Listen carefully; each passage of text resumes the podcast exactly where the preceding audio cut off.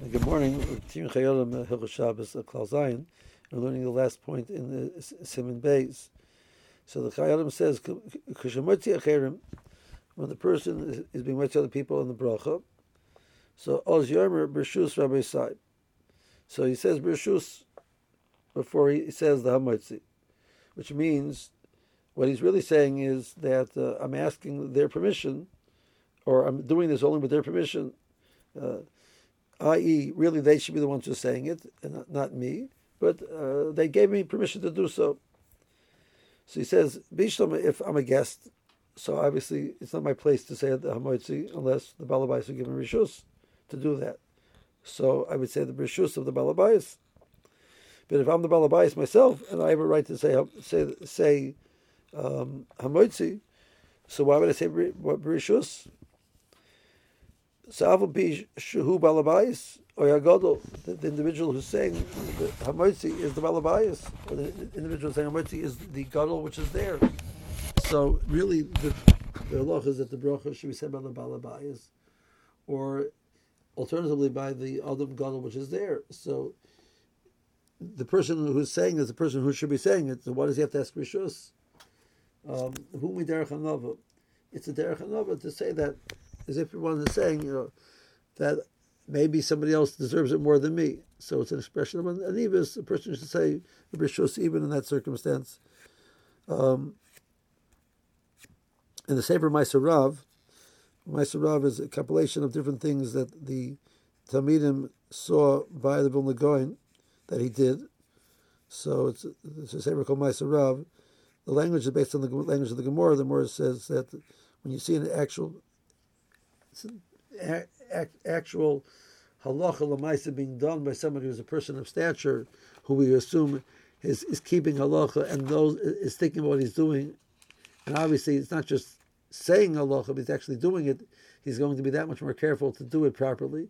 So now you're dealing with an individual of uh, who has given forethought to this action and is doing it as such. It has tremendous weight in halacha.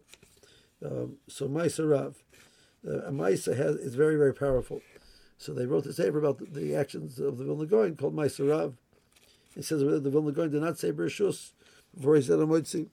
When he was the Balabayas, he was obviously the Gadol, but he was the Balabayas, so he didn't ask Rishus from everybody else. He has no need to ask Rishus from everybody else.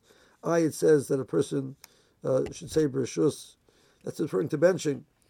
By benching, the the law is that even the balabayas preferably should give the benching the more says to the to the guest as opposed to saying it himself. So in that situation, we say that that's true. The person should say rishus even if the balabayas who's leading the benching.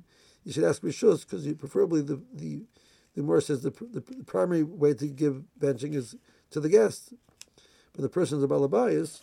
Uh, he has no, and he's saying hamoitzi. Uh, that's his welcome to do that. Um, everybody else has to ask rishos from him, but he doesn't have to ask rishos from anybody else. So the minig is like the, the, this din which is brought down in the Ramah. The person should rishos uh, even in, under these circumstances. And the explanation uh, which the Chayalim gives is uh, the standard explanation explained in the the Nosei Keilim on the Shulchan Aruch.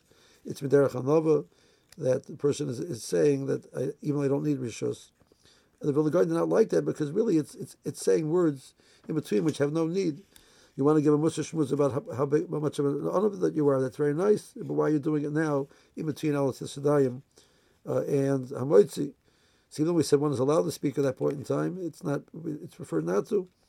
So a person should be mamayit in his speech and not say it. So that's why you'll see some people have a minute not to say brishus. If the person is saying hamoitzi believes that people will not really focus in on them until they say they say brishus, as a person should be careful to say brishus to catch everybody's attention. Um, the primary language for that actually is savrai, means uh, that uh, calling people's attention. Are you interested in hearing this? That's lashon of savar. Are you interested in this? And the people then, you know, per- perk up and listen. Savrai was pr- primarily introduced uh, to call attention by by the birchas. Since birchas takes place during the meal, and people which are eating, they would have to stop and listen. We need to call their attention. So we're not asking rishus from them, we're just calling their attention.